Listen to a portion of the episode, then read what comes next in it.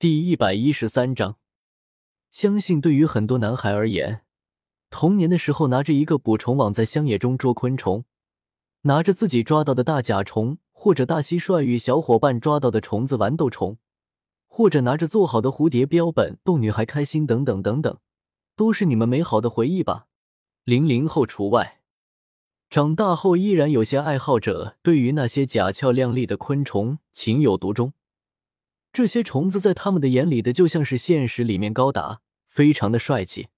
应小牙也是其中之一，小时候就经常捉各种甲虫玩。那个时候还真是令人怀念呢、啊。应小牙一边流着眼泪，一边行走在崎岖的小道上。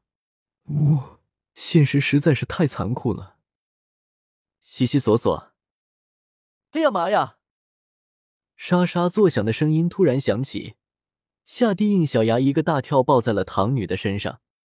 此时的唐女为了不让这些曾经的虫魂兽同伴产生敌意，已经变化成了欲望时的样子。可即便周围的虫魂兽给他们让出了道，但还是没有减轻应小牙此时的心理阴影。唐女一手拖着唐不灭，还得一手提着应小牙。虽然此时她没有可以显露表情的五官，但是语气却非常的无奈。大人，您差不多可以了，至少吓成这个样子吗？你闭嘴，你就是个虫子，当然感觉没什么了。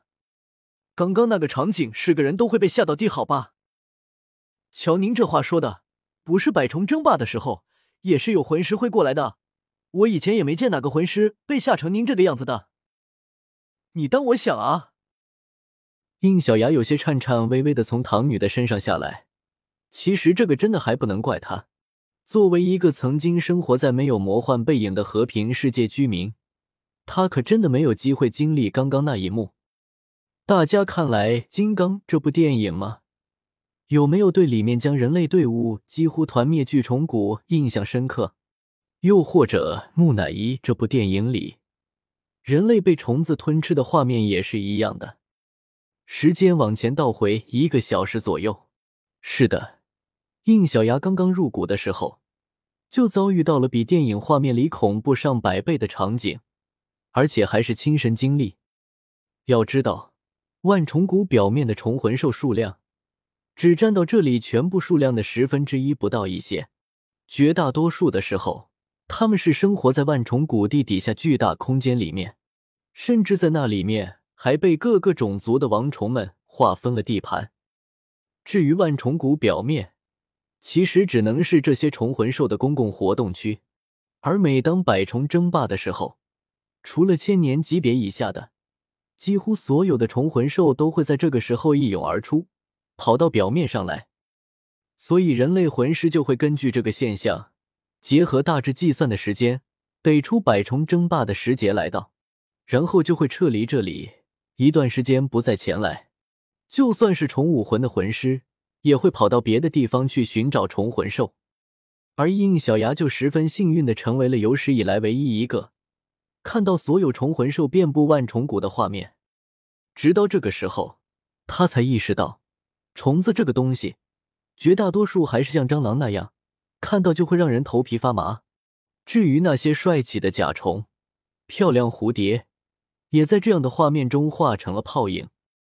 因为没有预先的准备，再加上唐女本身也意识不到这个问题，所以当应小牙骑着流星座驾冲下来的时候，便瞬间被难以计数的虫魂兽给淹没。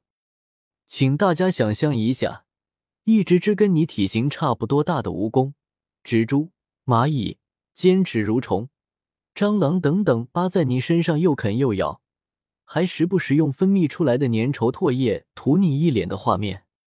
这个人类是来参加百虫争霸的。唐女连忙化身为欲望石，身为虫魂兽时的气息也涌现出来，这才制止了悲剧的发生。说实话，如果不是因为她及时喊了一嗓子，应小牙可能变身的时机都没有，人就没了。虽然在百虫争霸期间，人类的误闯会遭到了他们群起攻之，但如果是来参加百虫争霸的话，那就是另一回事了。这里的虫魂兽都是知道规矩的，参与百虫争霸的就不能出现死亡，所以他们放过了应小牙，但并没有因此消除敌意，大有随时会再次攻上来的架势。而这个时候的应小牙全身已经没有一处好的地方，衣服更是被溶解的差不多了，本人也跟炸了毛的猫一样，手里已经同时拿着颅骨和炽热两个记忆体，准备发动颅骨鬼火来细数这些虫魂兽的罪恶了。美食当然也被唐女给拦了下来。大人，快把之前王虫之证拿出来。在他的提醒之下，应小牙这才冷静下来，将金鳄红锹甲的鳄壳给取了出来。王虫的气息喷涌而出，立刻镇住了这些虫魂兽，他们这才将道路给完全让了出来。而就在这个时候，从万虫谷的深处传来了一个声音：这个气息不会有错，人类，我已经从锹甲王虫那里知道了你要来的事情，你可以参与百虫争霸。锹甲王虫，应小牙哪里还能反应不过来是怎么回事？那个狗约的金鳄红锹甲原来早就已经知道了百虫争霸的事情，都不知道提前跟自己说一下的。你说的容易，我现在这个状态像是能动状态吗？被那么多虫子给咬了的他，自然体内也中了好几种虫魂兽的毒，全身各个地方都是青一块紫一块，不是被石痛就是被麻痹，有些地方甚至都已经开始腐烂。不想那个声音却丝毫不在意地说道：如果你连解决这点问题的本事都没有，那还是别来掺和了。大人，唐女看着快要全身变成紫黑色的应小牙，也开始着急了起来。要不先用您的瞬移指环回去一趟吧。没有那个必要。应小牙喘息了一口气，念头一动，他的手指上出现了海豚指环，然后轻抚在腰间的乌鳍腰带上。 Dolphin 海豚，淡紫色的光芒闪过他的全身，下一刻应小牙就跟没事人一样完好无损地站了起来，随手一挥，系统空间里便出现了一套新的衣服穿在了身上。还好小曼下线之前把骑士道具的转移权限给了我，不然就丢人了。没错，这枚海豚指环正是他从奥斯加那里转移过来的。没办法，虽然他可以变化为水瓶座星矢，但是水瓶座星矢的只能治愈伤势和修复破损，很巧的就是没有解毒的能力。不过在这之后，虽然不再有虫魂兽过来骚扰应小牙，但是他现在的心理阴影也不小，于是便有了刚刚跳到唐女身上的一幕。虽然丢人，但是这里毕竟没有其他人，所以应小牙咳嗽两声就当没发生了。但是因为小曼的下线，所以他根本就没有注意到，其实这一幕早就已经被那群熊孩子们给看个精光了。同样是在万虫谷中，但是这里没有任何一只虫魂兽，甚至没有什么生命的气息。除此之此，硬要说有什么地方不一样的话，那就是这里一切都颠倒相反的。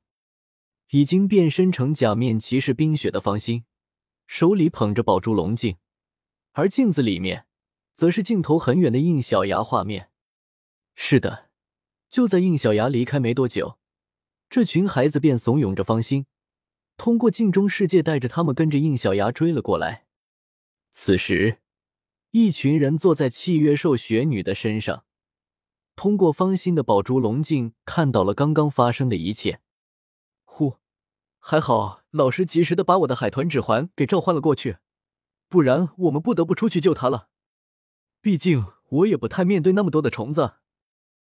奥斯加拍了拍胸脯，回想起刚刚发生的事情，也是吓得一阵后怕。个头最高的洛普普又往前挤了挤。小心，就不能再靠近一些吗？这个太远了，我们看不清大哥哥了。方心摇了摇头，不行啊，如果太近了，万一小牙哥哥身边有反光的东西，他就一定会听到镜面世界的嗡鸣声，那样的话我们就暴露了。读修真英格兰，请记好本站的地址 w w w 点 f e i s u w x 点 o r g。